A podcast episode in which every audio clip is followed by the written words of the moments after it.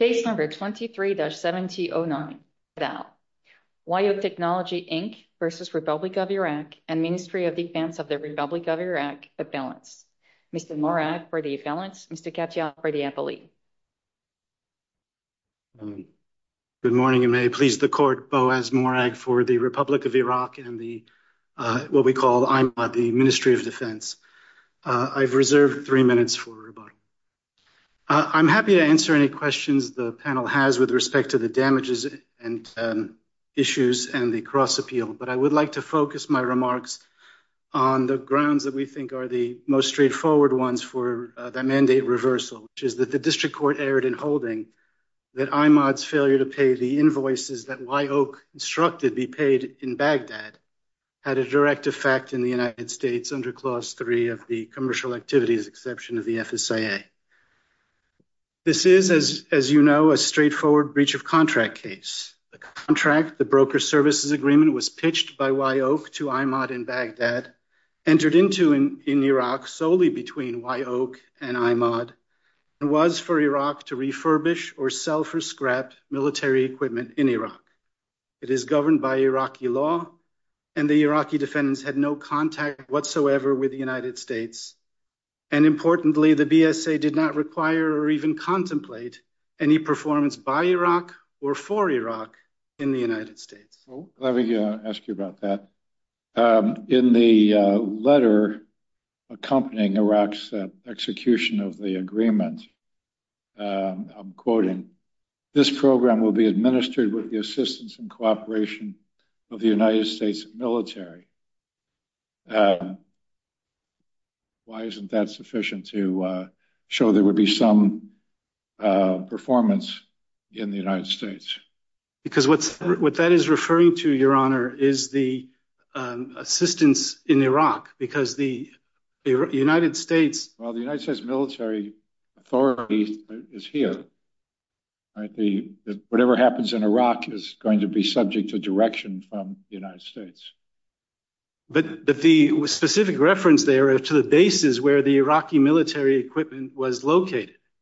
And it was this is part of the transition from Iraq, uh, from the uh, coalition that had uh, invaded Iraq and occupied it, transferring sovereignty back over to Iraq. Yes, there was a need for access that the Iraqis and Wye Oak needed to the Taji and Muqtadiyah and other military bases. This is not a direct effect on the United States based on the standard that the uh, Supreme Court in Weltover and this court in IT uh, consultants and uh, cruise connections required. An immediate, unavoidable, or inexorable consequence. And that has to be felt in the United States. The other thing... It's also provided that notice to be given of any circumstances to be given to Wye Oak in Pennsylvania. Your Honor... Probably because something was going on in Pennsylvania. No, that was simply where Wye Oak, as any U.S. Uh, plaintiff might be, uh, uh, had its address. No one has ever in the history of the FSIA relied on a notice provision to suggest that there is no claim here about the failure to give notice. There's also evidence that Mr. Stoffel was doing things in the U.S. in furtherance of the performance of the contract. But that is the theory of the first judgment that was reversed by this court two years ago this month. That performance was not uh, required by the contract and so therefore it's not attributable in any way to Iraq. Where a U.S. contractor chooses to pursue administrative tasks which are not specified as either required or necessary under the contract cannot create a direct effect in the United States. Recall that you've already decided that this case is simply the act for purposes of 1605A2 for the direct effect exception is the non-payment of the invoice. That is the act that resulted in the failure of money that was due and owing in Baghdad to be delivered in Baghdad. The question is what is the immediate, unavoidable, and inexorable consequence of that act and did it occur in the United States? The district court agreed that there was a direct effect in Iraq, but erred in finding three other direct effects in the United States. And the reason that that's an error is because what the court found is not the immediate consequence, and immediate meaning without interruption or intervening act, as your honor wrote in the Prince case. It has to logically follow that there is no way of avoiding this harm. And what the trial court relied on was Wye Oak's reaction to the harm. Wye Oak did not receive money in Iraq. That's a financial harm to a U.S. Uh, company that the Valambhia case and many others say is not sufficient to create a direct effect in the United States. There was um, letters that Iraq paid Mr. Zaina, um, and then Mr. Stoffel directed Mr. Zaina to pay that money into a U.S. bank account. So that is that not because because the Supreme Court has recognized even in Weltover that funds that are supposed to go into U.S. bank accounts and don't are in a direct effect. Yes, your honor. That is the uh, argument that the district court rejected that the um, that Wye has raised uh, on appeal. Uh, the reason that the district court got that right is because the the contract let Wye Oak specify where it was to be paid. It specified Baghdad. It insists and insists to this day. And and uh, this court and the district court previously found that the breach occurred on October 28, 2004, when those invoices were not paid and they were paid immediately upon presentation. Subsequently, Wye Oak sent an email to Mr. Zaina asking for a piece of that money to be paid to it in the United States. There is no case in the history of the FSIA that permits a permits a plaintiff to, after the breach has occurred, change the place of performance to the United States. The breach is either ongoing or repeated breaches here because they they Iraq chose to send the money to Mr. Zaina instead of to them. And at that point, their ability to direct the form and manner of payment, they were responding then to what Iraq had done. And the complaint itself has a more sort of comprehensive view of what the breach is in this case. But the contractual by not paying these invoices, they breached their agreements, their agreement, which was both in the contract. August 30 amendment reaffirmed in Baghdad in December. So this review in this contract and the obligation to pay a sort of an ongoing duty on behalf of Iraq until it actually did pay. And if its theory was, well, we paid Mr. Zaina and they said, fine, send that Zaina, send that money to the United States. So I don't it seems. But your honor, complicated me to say, no, there was just one breach and then all their efforts after that to get the money aren't relevant. You see, there's no case. There's a case saying the opposite, that subsequent efforts to direct the money are irrelevant for FSIA purposes. All the cases say that the election of the United States has to be provided for in the agreement or agreed to by the sovereign before the failure to pay. But here the sovereign agreed, we'll pay wherever you tell us to pay.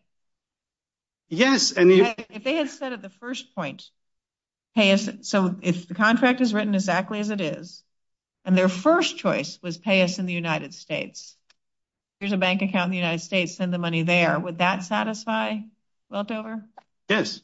OK, so then it doesn't have to be expressed in the contract. It has to be expressed by. Well, here, at least under this contract, it has to be expressed by a broker, which is Wye Oak. And they expressed it when Iraq misdirected the money.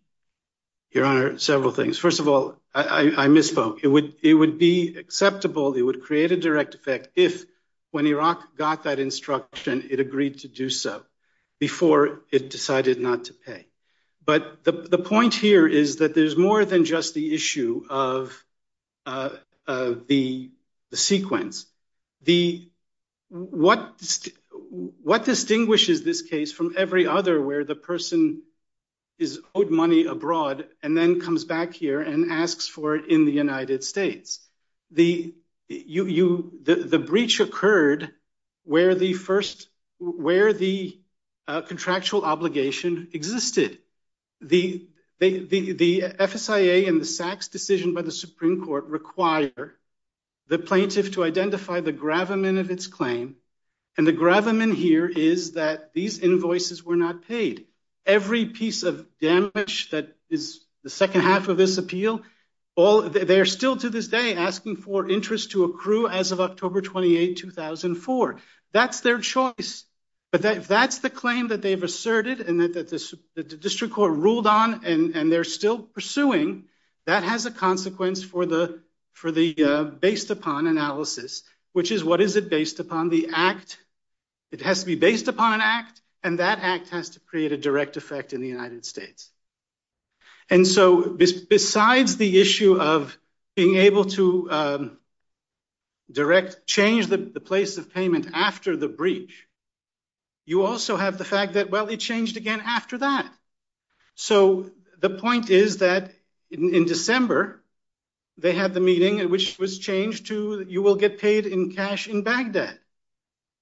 So the only place that on this record Iraq ever agreed to pay, because there's this entire issue that the district court did not address, that we raised over Zaina's authority to act for Iraq on November 25, 2004, the date he received the email, and the day after he responds, I don't have the authority to pay you or to pay me. We need authorization from the Ministry of Defense. So on this record, and that did not come, this part is undisputed, until the December 5th all-hands meeting in Baghdad. Can I ask you a question about Odhiambo? Uh, sure. It doesn't, I think, if I remember right, it does not discuss McKesson. And it does not cite McKesson. Do you have a theory for why? Because I think McKesson is sui generis, as you made clear in Helmerich and Payne. McKesson is not a commercial contract case. McKesson is a case involving essentially an expropriation. And uh, so what Iran did in McKesson, which Iraq did not do here, is it wasn't an issue of not paying. It was an issue of directing the dairy in which McKesson was an investor, that it would no longer deal with McKesson as a counterparty on a technical services agreement, receive the goods and services that McKesson regularly sent over, so that this dairy would create profits. I know I mean, I know what McKesson says. And it sounds like your answer, which may be the right answer, is that Odhiambo tells us what to do in a contracts case. There are other precedents that tell us what to do in, let's say, a torts case. It's like the Venezuela fraud thing. Uh, and then McKesson maybe tells us what to do in a takings case or an expropriation case. Well, that's partly it. We're not standing on a categorical distinction. We're just as to this is a contract case versus a tort case. But we're just trying to we're putting before the court the precedents that seem the most on point for the facts here. So what about Cruise Connections? Judge Ginsburg referenced the fact that, as you say repeatedly, Breeze, this is a small company and it was a very big contract. So they were going to have to have involved their employees here in the United States, their computer equipments, their invoicing, um, personnel here to help organize this very, very large contractual undertaking. How is that record here different from Cruise Connections? Because Cruise Connections, the entire subject matter, the raison d'etre of the contract that the Canadians terminated was the acquisition of goods, the cruise ships and services from the United States.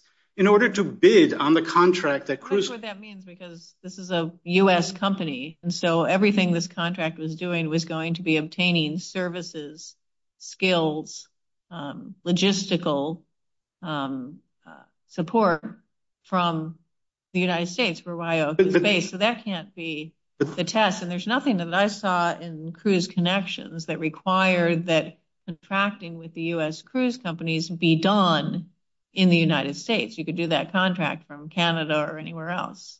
Yes, but the object of the contract was to obtain ships that were in the United States. The object here is to obtain skill and ability and functional resources from a company in the United States. I'm just struggling with these lines as to when what you're doing in the U.S. matters and when it doesn't. I don't see how you can reconcile your prior decision because you're attributing legal significance to whatever they did in the United States. That doesn't qualify. Nothing. And what we did in Cruise Connections? No, because in Cruise Connections, what the court said, may I answer? What the court said was treat this as if you had a contract to buy $100 million of steel from a steel plant in the United States that the Canadians then terminate.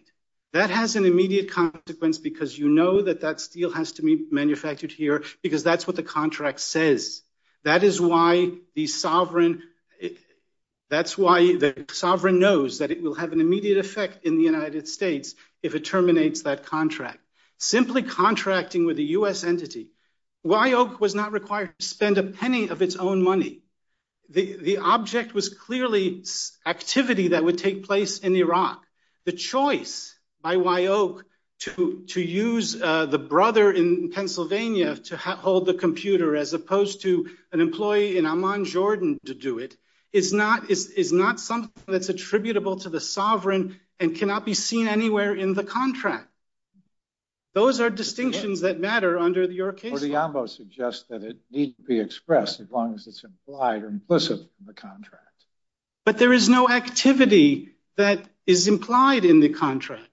You can't say for every contract there must be some sort of back office because then you have eviscerated the direct effects test. Recall that when under the FSIA, which the Verlinden opinion in the Supreme Court tells us requires a substantial connection to the United States, the direct effect, the inexorable consequence is the only U.S. connection. And so the fact that somebody in the United States chooses as a result of not getting paid in Iraq to stop certain activities is not consistent with this idea that this should be a exception and not swallow the entire rule of presumptive immunity that Congress afforded. There really are not that many. I mean, this is in terms of the sequence of events very much like um, the Helmerich and Payne where you have, OK, there's a nonpayment. There's nothing stopping you from continuing to perform. Wye Oak does continue to perform until it decides when to stop. And it's entitled to do that. Thank you very much. We'll give you a couple of minutes on rebuttal.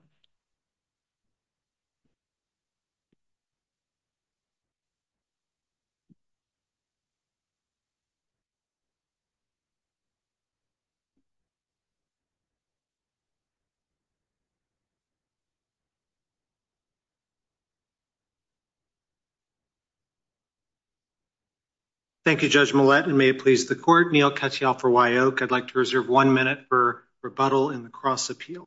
Wye Oak and Iraq signed a contract. General Petraeus in our eight-day trial testified at the trial that Wye Oak's work was a centerpiece of the effort to rebuild Iraq's military. Iraq refused to pay even after Wye Oak's president was brutally murdered. And after 13 years of litigation, the district court held Iraq was not immune and it breached the contract. Now, before this court, they're not contesting the breach. They just plead immunity.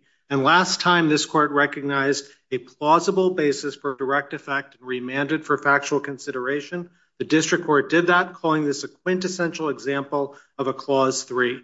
That decision was right for three independent reasons. And notably, Iraq doesn't cite a single case reversing a district court's finding of a direct effect after a trial. Not one, and they bear the burden of proof.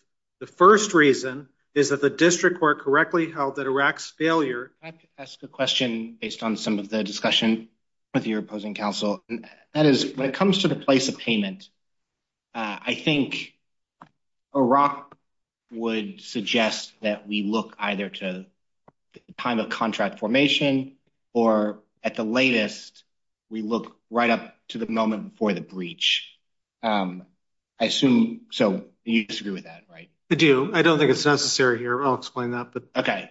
Um, I think part of the appeal of that is that you can imagine concern about FSIA waiver being a part of the bargain that was struck. And so if uh, Wye Oak had wanted the effect of an FSIA waiver, then probably they would have had to given something up at the time of contract formation. And if we can allow a post-formation or uh, at the latest a post-breach uh, conduct to have the effect of an FSI waiver, then it seems like we're upsetting the bargain that was struck. Yeah, so I'd say three things about that. First, just as a matter of housekeeping, there are three independent direct effects. This bank issue is one, the other is cut off a flow, and the other is the military impact that Judge Ginsburg was pointing out. They have to run the table and win all of them because it's a direct effect is the language of the statute. The second thing is I think Weltover directly rejects, Your Honor, that formulation. Argentina's brief to the court, I think page 30 and 31, made a version of this argument and said this would open the floodgates. But what Weltover said is, look, there was first a breach, and then after that, the party specified the place of performance, the New York bank account. That's at page 610. And this court and IT consultants read it that way. Was the contract there a pay anywhere contract, or was it you were paying in one of two or three or four places? Pay in one of four places. The U.S. was listed. The U.S. was listed. Well, I think Judge Ginsburg points out that Valambhia says you can have a contractual obligation or otherwise. So I think this court's already done that. And here, this contract, I think, for all the reasons Judge Ginsburg was pointing out with respect to the other piece of the direct effects, did contemplate a lot of U.S. performance. I mean, the whole question under direct effects is, is this an attenuated long chain of causation, or is this natural and predictable? This is a U.S. headquartered company. Iraq is a war zone. Uh, it's not unforeseeable or you know something that is not natural and predictable to expect that United States performance would be done. Would you agree that the uh, efforts to enlist congressional help and executive branch help is not a direct effect? Oh, uh, yeah, I don't think that by itself. We're certainly not saying that. I think we are saying the kind of thing that you said, which is the letter at Joint Appendix page um, uh, 486, that this contract will be administered with the help of the United States military in conjunction with the fact that this contract was all about standing up US standing up Iraqi forces so U.S. troops could stand down. We had testimony from General Petraeus at this trial explaining that, as well as testimony from Brigadier Clements and uh, Mr. Beadle. That's at Joint Appendix pages 1405, 155, and 1067. This court routinely defers to military judgments in all kinds of circumstances. They say that the execution of this contract involved military officials in the United States as opposed to the military officials boots on the ground in Iraq? Well, I think what they said, and this is what the district court said, this is Joint Appendix 432, is, quote, unlike in the Prince case, there are no intervening actors that cut off the chain of causation between Iraq's nonpayment and the impact on the U.S. military's readiness to leave Iraq. That's a separate, there's one involving, the letter sounds like the military is going to be helping to execute this contract, but there's no evidence that actually any military resources located in the United States or military personnel in the United States were involved in the execution. I think that Joint Appendix page 429, the judge does say that, quote, that the Iraq's breach had a direct impact on U.S. military operations directed from the United States. No, operations directed from the United States. Which how general were those operations? If it was, well, this slowed down the Iraqis getting self-equipped, which then slowed down removal of U.S. forces from Iraq many, many, many years later, that's a different thing. Yeah, I don't think that's what the testimony was, and I think it's reasonable to infer, as Judge Ginsburg was saying, was that, you know, if there's an impact on U.S. military operations, if you're going to have to keep more troops there, which is what the testimony was, obviously that's going to be something directed from the United States. It's, after all, a U.S. military campaign. Did General Petraeus say outright, we kept troops in Iraq longer because of this breach? I don't think he quite said that, but I think the testimony of all of those officials together does say that, and that is what the district court found at the page I read to you before. I think that is a clear finding by the district court. There were a million factors that went into when were able to... And that's exactly what they argued at the district court, and that's exactly what the judge rejected after an eight-day trial, and I certainly don't think it's clear error. To go back to the bank account point, I just want to make one final point, which is Judge Millett's point about how this is an ongoing duty to pay. And so it wasn't as if there was you know, only a designation afterwards. Um, and the district court here said, look, the big concern in these direct effects cases is some opportunistic behavior. And I take it that's what you're getting at with the FSIA waiver point. And the district court rejected all of that on the facts of this case, saying that this was uh, a contract that extensively required performance in the United States, that these opportunistic concerns don't apply at page 411. My point wasn't that opportunistic behavior occurred here. My point was it would seem odd, I think, to create a legal rule going forward that would either incentivize opportunistic behavior or oh. disrupt the bargain that was struck. Oh, yeah. So no, because after all, the contract, you know, anyone in the future, if they're worried about this, would just not agree to a place of payment clause, a unilateral place of payment clause, the one that's in this contract. But these folks agree to that. So that is the third direct effect. The second one is the impact on the military. The first, we haven't even gotten to talk about yet, is the cutoff and the analogy to McKesson. And my friend's best argument on the other side is that it has to be unavoidable um, uh, and inexorable. There is no case that says anything like that as part of the legal standard. It is true that there's an offhand observation in IT consultants saying that in that case, that it was sufficient to establish a direct cause if it was unavoidable. On that point, let's assume that there was Uh, a cutoff of capital personnel data and intangible services between the United States and Iraq. Whose decision was it to cut it off? It was the natural and predictable result of Iraq. It's no different, Your Honor. Not when it was whether it was foreseeable, but who made the call? Somebody made the call. Yeah, I think Iraq did. And it's just like, here's an example. I don't pay my electricity bill, okay? And the electric company keeps the lights on for a while, as they do, and then ultimately they turn them off. Nobody would say my lights being turned off is the result of of my uh of the electric company. Yes, they made the final- there's merit to that. I think that is different than McKesson. Because in McKesson, like Iran was the electric company. They shut the lights. So I think that's actually not right on the facts of McKesson. You can play the exact same games about the choice. So this court in McKesson, this is a 271 F3rd 1104, said it was a US company that made the choice to withdraw the US personnel. Paragraph 35 of the complaint, which is in their own appendix at page 34, says that says McKesson made that choice really reluctantly. And indeed, they kept the personnel in Iran after nationalization because it was part of their duty to mitigate. And that's exactly what happened here. They didn't pay their bills. We tried to keep things going as part of our duty to mitigate. We couldn't do that ultimately for too long because as the district court acknowledged in the cites to this are our brief pages 20 to 21, when someone doesn't pay, particularly when it's a small company and a big contract, you can only keep going for only so long. And it is that as EIG says, which is a case that's buried in their reply brief, you look to what is the natural and predictable results when a foreign sovereign takes that action. The natural and predictable result of not paying these tens of millions of dollars is that. I think you're going to disagree with this, so tell me why it's wrong. McKesson tells us what to do in an expropriation case. EIG tells us what to do in a tort fraud case.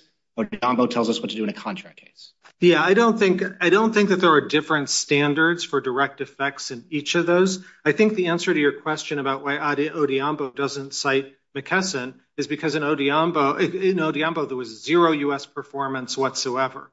And that's why it didn't have any analogy to McKesson. Here, as Judge Millett was saying earlier, there's all sorts of stuff that is happening in the United States performing under this contract. If you look at volume four of the joint appendix, it's hundreds of pages about what's happening in the United States. At the time of contract formation, was it kind of inevitable in the eyes of Iraq that those things would be happening in the US? And one reason I ask is I think a lot of the equipment was probably Soviet era supplied equipment. So if Iraq had to take a guess on who uh, Wye Oak was going to be subcontracting with, they might have guessed you know, Russian or Eastern European subcontractors. So two things, Your Honor. One is Cruise Connections directly forecloses that argument, as I think Judge Millett was saying earlier. It expressly says the foreign government doesn't need to agree in the contract to US performance. Any further. Cruise Connection, the American subcontracting was expressed in the contract. Well, just the US headquarter of the two subcontractors, which is of course true here.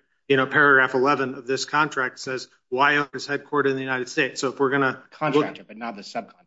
Well, I think if anything, that cuts the other way. Again, the whole question You have to come up with a rule that doesn't mean every time an American company does business with a foreign government, that you went on direct effect. Yeah, and that's certainly not our argument. If there's background... For every small company. Yeah, but I think here the question is, you know, and here as this case comes to the court, the district court made clear factual findings that with respect to this company, unlike in Helmerich and Payne, and where there was no factual development, but in this company, if you cut off funds, you were starving them of the capital necessary to perform the contract. That's what the district court said repeatedly, including at Joint Appendix page 421. And indeed, even this court... That's not an effect in the United States. Starving them off from the ability to execute the contract in Iraq does not necessarily mean an effect in the United States. Well, given all the ongoing performance that the district court isolated, it is. It's direct. It's not a long chain of causation. It is the most natural thing in the world. Were they on notice in the contract that they were going to be responsible for these activities in the U.S.? Because it was this unusual contract where they said they weren't laying out money, um, working with the military folks in Iraq. It was just an unusual contract. Yeah, I'd say two things about the honor. First is it's at least uh, as foreseeable as in cruise connections, of which the only mention was a U.S. headquartered subcontractor. Here for getting U.S. cruise ships. And so that's going to, if you're U.S. based and you're scheduled with, you're supposed to make contracts for them with U.S. Well, again, I don't know that they're supposed to be with the U.S. ships as part of the contract. My reading opinion was it was U.S. cruise ships. Oh, they were U.S. cruise ships. Absolutely. They turned out to be just as here, even accepting your premise, it turned out to be performance in the United States. I think it stands to reason the contract itself recites Wye Oak's extensive experience in the area and David Stoffel. And he's, of course, based in the United States. Second thing I'd say is it's not different than this court's decision in uh, de Csepel, uh, which involved, there wasn't even a written contract at all. Certainly nothing there saying U.S. performance, but Hungary had agreed to promise to return the arts and art in that case to the Herzog family. Some of those members resided in the United States. This court found that enough to be a direct effect. And here, as this case comes to the court, you have the district court saying, look, this is natural and predictable. The contract's being performed largely. Judge Walker's question, when is it not going to be natural and predictable that breaching a very multi-million dollar contract in a foreign country is not going to have a direct effect on the operations of the company in the United States? Yeah, I think at least in a circumstance like this, in which it's a U.S. headquartered company with extensive United States expertise at a time when, as the district court found, there were all sorts of technological limitations uh, in Iraq. So there was no real functioning internet, no real functioning banking system and the like. A lot of that is going to have to happen in the United States. This is well before cloud computing and things like that. And this required, as the entire volume four of the Joint Appendix shows, the construction of a very extensive database in order to try and... It sounds like in any country that is either, whether for war or other reasons, is underdeveloped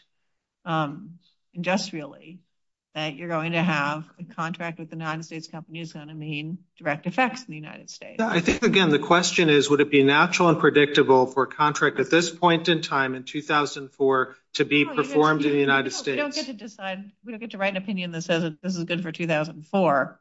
And so I understand talking about a wartime there, but there's contractors, military contractors, all kinds of contractors all over this world, all over this world, and they're U.S.-based companies.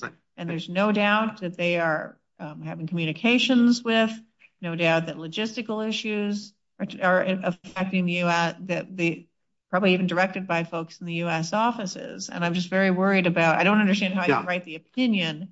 How would I write the opinion that says...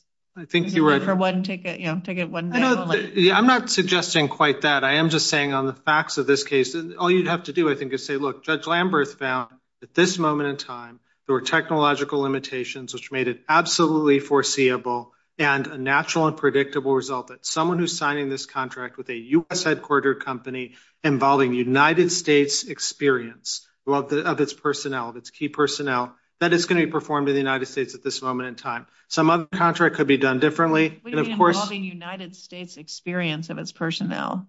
Well, I mean that these are, you know, the Stoffels were United States people. They were, you know, they had... That's my hypothetical. That's any question, this U.S.-based company. Yeah, and I think, you know, if you have, I mean, if if if you have a contract with some other company that is not have the locus of its expertise in the United States, I think it becomes less the natural and predictable results. But on these facts, as this district court found... That doesn't give me any reassurance about writing an opinion. That means every time a U.S.-based company sends some people over abroad to help overseas to help execute a contract in a foreign country, that they're not always going to have... To Well, I think that, again, I think it may be different now because of the role of technology and the fact that there's cloud computing. It'd be harder to anticipate performance in the United States. And then... If the logistical designs are put on computers and created in the United States, if the spreadsheets are all done in the United States, if how we're going to... We have great tech here, not great tech there. How are we going to bridge that is decided in the United States. They're all going to be...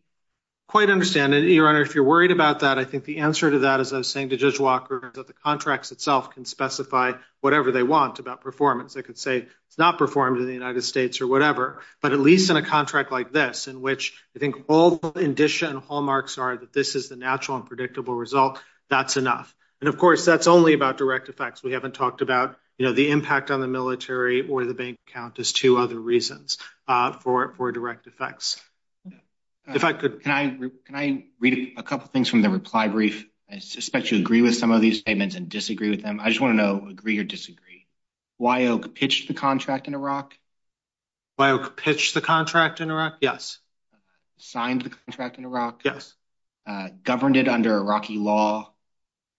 Yes. And I think you're going to disagree with this. Well, the contract itself says that. But then, obviously, as our briefs explain in the district court, there were all sorts of concessions with respect to specific arguments that Iraqi law wasn't different than United States law. Was not different. Right.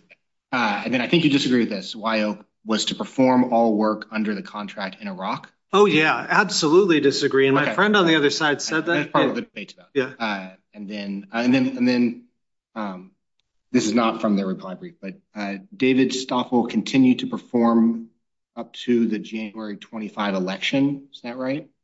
Uh, I think that's about right. I'm not sure of the exact date. But yes, there was continued performance for a couple of months. And U.S. officials, Senator Santorum, et cetera, they took no action after the breach until Wye Oak reached out to them. Is that correct? I'm not quite sure about uh, whether that's true or not. Um, you know, it was the case that uh, uh, at Joint Appendix pages 584 and 429, the district court says that the reason why U.S. officials got diplomatically involved was because of the failure to pay. But what actions did they take before Wye Oak reached out to them? I'm not sure they took actions necessarily before, but they certainly did once there was a failure to pay. How long after the breach did Wye Oak notify somebody in the U.S. military about the breach? I think it was done pretty quickly. What does that mean? Um, I mean, it probably a matter of weeks. I'm not sure exactly, but it was a fairly fast, rapid uh, situation because this contract was so important to the United States, for reasons Judge Ginsburg was saying, so important to Iraq right before the elections, that everything was done to try and, you know, make sure that that contract was preserved. And we're certainly not saying that alone is enough of a direct effect. We talked earlier about what General Petraeus did and didn't say. Just in terms of your contention, is it your contention that if Iraq had not breached the agreement, U.S. forces from Iraq would have returned sooner? Some U.S. forces would. No, we're not saying every troop would have come home, but that was the testimony at the trial. That's what Judge Lamberth found after hearing that after eight days. I think this is my last question, but as you know, Odhiambo has some language very unhelpful to you. For example, breaching a contract that establishes a non-U.S. place of performance can affect the United States only indirectly as the result of some intervening event. Do you think we have to at least disagree with the language in Odhiambo in order to decide for you? I don't think so. So first of all, uh, that is only going to get to the cutoff of funds thing. I think it won't get to the military impact that Judge Ginsburg was isolating or the bank account that Judge Millett was getting to. But with respect to the language from Odhiambo, that case had no United States connection at all. It involved no performance by any party in the United States. It was just brought by someone who brought unilaterally. That's an argument that Odhiambo's holding doesn't control. And I know you think that. But the language that it gets repeated at least twice expressly in Odhiambo. And then, as you know, I think it was Judge Pillard says, you know, I don't agree with this language in Odhiambo. I guess I'm asking, do you agree with it? So I think it could be read more loosely, and I think you should read it that way. I think Judge Millett in the Kasem versus Trump case said you've got to read cases in light of this court's decisions in light of other decisions. And to read it for all it's worth, the way that I think my friend on the other side is, would run it headlong into EIG, after all, which says it's the natural and predictable result uh, that is the relevant test. And so I would just, I agree, Odhiambo is their best case on the cutoff of funds. I just don't think it could be read to be that way, because if it is, then EIG, I think, comes out the other way. McKesson, as I was explaining to you, would come out the other way because it was the U.S. company's choice to keep its personnel there after the nationalization. Um, uh, and, you know, I think it's also inconsistent with Valambhia, as I was saying to Judge Ginsburg earlier, because that's a case that says it doesn't need to be in the contract expressly. It's contract or otherwise is the relevant language in Valambhia. And the last thing I'd say about this is...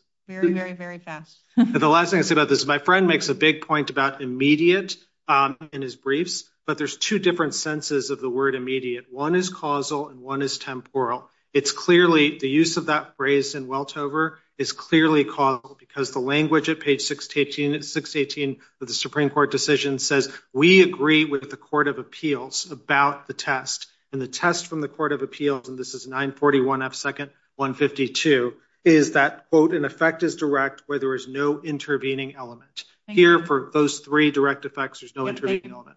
Thank you very much.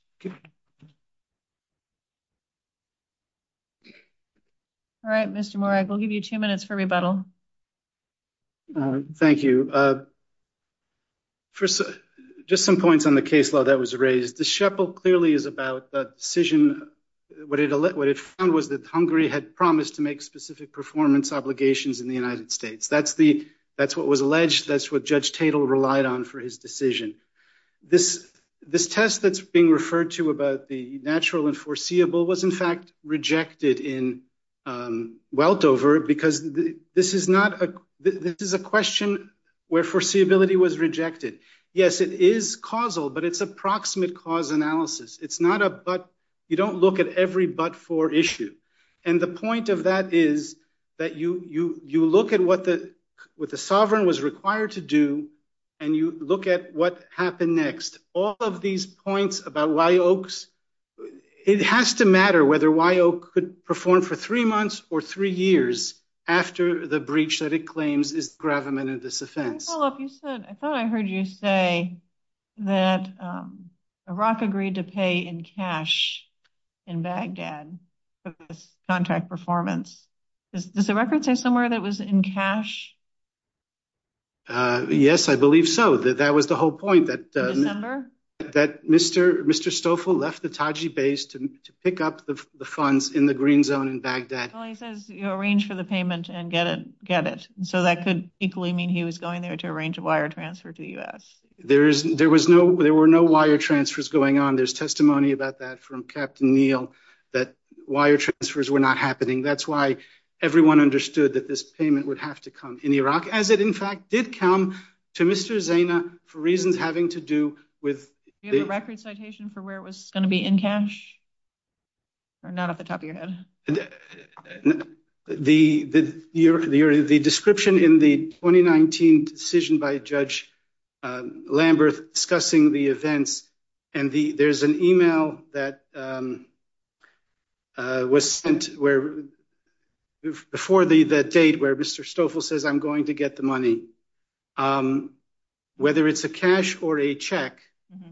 It was still going to be some instrument in Baghdad. Okay, thank you. Thank you very much. Mr. Caudill, you wanted to reserve one minute for your cross appeal. I'm not sure it has come up at all in oral argument, but if there's something that you fairly want to say and rebuttal on that issue, feel free. But otherwise- Just that we isolate three reasons on the cross appeal uh, for why the district court made some errors, and we think it should just be remanded for a discussion of those. If there are any questions. Thank you very much. The case is submitted.